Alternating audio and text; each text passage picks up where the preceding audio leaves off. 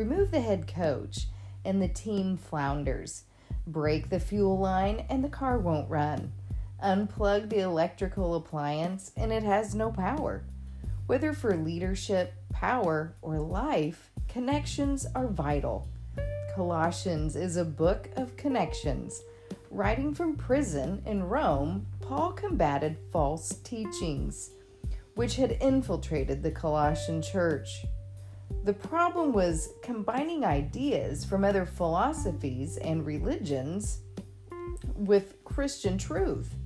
The resulting heresy later became known as Gnosticism and denying Christ as God and Savior. To combat this devious error, Paul stressed Christ's deity, his connection with the Father, and his sacrificial death on the cross for sin. Only by being connected with Christ through faith can anyone have eternal life, and only through a continuing connection with Him can anyone have power for living. Christ is God incarnate and the only way to forgiveness and peace with God the Father. Paul also emphasized believers' connections with each other as Christ's body on earth. Christ is supreme. Colossians 1, verse 15. Christ is the visible image of the invisible God. He existed before anything was created and is supreme over all creation. For through him God created everything.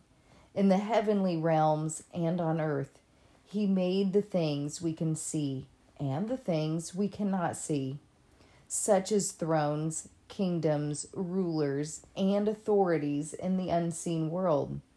Everything was created through him and for him.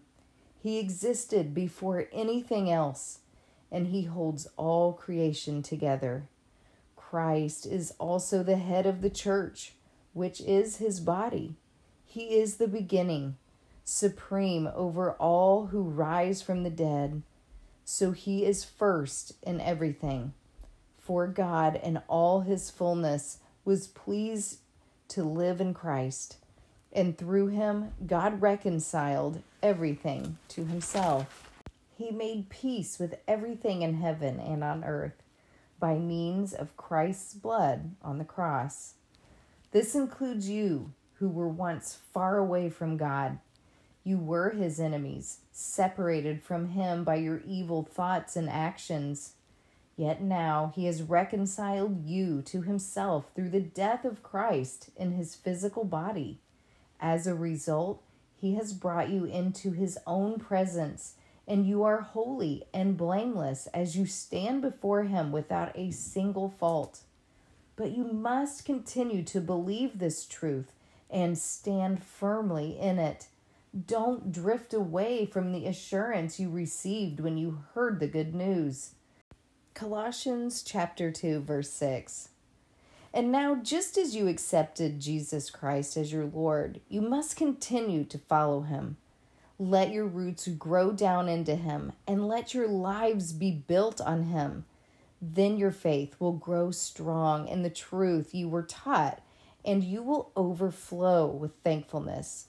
Don't let anyone capture you with empty philosophies and high sounding nonsense that comes from human thinking and from the spiritual powers of this world rather than from Christ.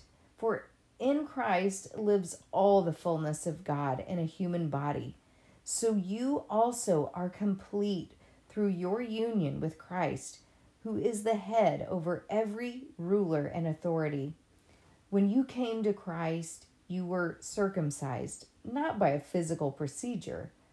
Christ performed a spiritual circumcision, the cutting away of your sinful nature. For you were buried with Christ when you were baptized, and with him you were raised to new life because you trusted the mighty power of God who raised Christ from the dead. You were dead because of your sins and because your sinful nature was not yet cut away. Then God made you alive with Christ, for he forgave all your sins.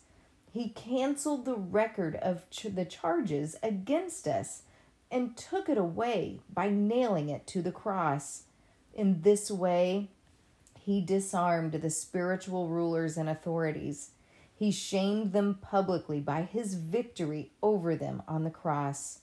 So don't let anyone condemn you for what you eat or drink, or for not celebrating uh, certain holy days, or new moon ceremonies or Sabbaths for these rules are only shadows of the reality yet to come. And Christ Himself is that reality. Don't let anyone condemn you by insisting on pious self denial or the worship of angels, saying they have had visions about these things. Their sinful minds have made them proud, and they are not connected to Christ, the head of the body. For he holds the whole body together with its joints and ligaments, and it grows as God nourishes it. You have died with Christ, and He has set you free from the spiritual powers of this world. So, why do you keep on following the rules of this world, such as don't handle, don't taste, don't touch? Such rules are mere human teachings about things that deteriorate, deteriorate as we use them. These rules may seem wise because they require strong devotion, pious denial, and severe bodily discipline, but they provide no help in conquering a person's evil desires.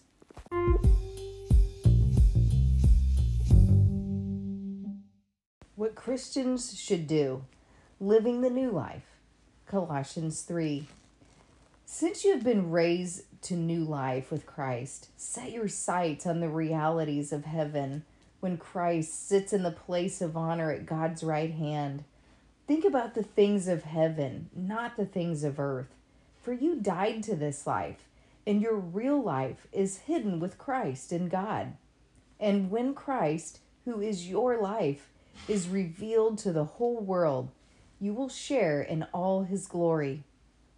So put to death the sinful earthly things lurking within you. Have nothing to do with sexual immorality, impurity, lust, and evil desires. Don't be greedy, for a, a greedy person is an idolater, worshiping the things of this world. Because of these sins, the anger of God is coming. You used to do these things when your life was still a part of this world. But now is the time to get rid of anger, rage, malicious behavior, slander, and dirty language. Don't lie to each other, for you have stripped off your old sinful nature and all is its wicked deeds. Put on your new nature and be renewed as you learn to know your Creator and become like Him in this new life, it doesn't matter if you are a Jew or a Gentile, circumcised or uncircumcised, barbaric, uncivilized, uncivilized, slave or free. Christ is all that matters, and He lives in all of us. Since God chose you to be the holy people He loves, you must clothe yourself with tender hearted mercy kindness, humility, gentleness, and patience. Make allowance for each other's faults and forgive anyone who offends you. Remember, the Lord forgave you, so you must forgive others. Above all, clothe yourselves with love, which binds us all together in perfect harmony. And let the peace that comes from Christ rule in your hearts. For as members of one body, you are called to live in peace and always be thankful. Let the message about Christ in all its richness fill your lives. Teach and counsel each other with all the wisdom He gives. Sing psalms and hymns and spiritual songs to God with thankful hearts. And whatever you do or say, do it as a representative of of the Lord Jesus giving thanks through him to God the Father. Wives, submit to your husbands as is fitting for those who belong to the Lord. Husbands, love your wives and never treat them harshly. Children, always obey your parents, for this pleases the Lord. Fathers, do not aggravate your children, or they will become discouraged. In Colossians chapter 4, we have an encouragement for prayer. Devote yourselves to prayer with an alert mind and a thankful heart. Live wisely among those who are not your who are not believers and make the most of every opportunity.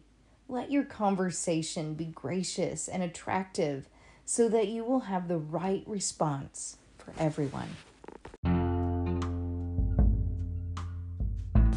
In this letter, Paul clearly teaches that Christ has paid for sin, that Christ has reconciled us to God, and that Christ gives us the pattern and the power to grow spiritually. Because in Christ lives all the fullness of God. When we learn what He is like, we see what we need to become. Since Christ is Lord over all creation, we should crown him Lord over our lives. Since Christ is the head of the body, his church, we should nurture our vital connection to him.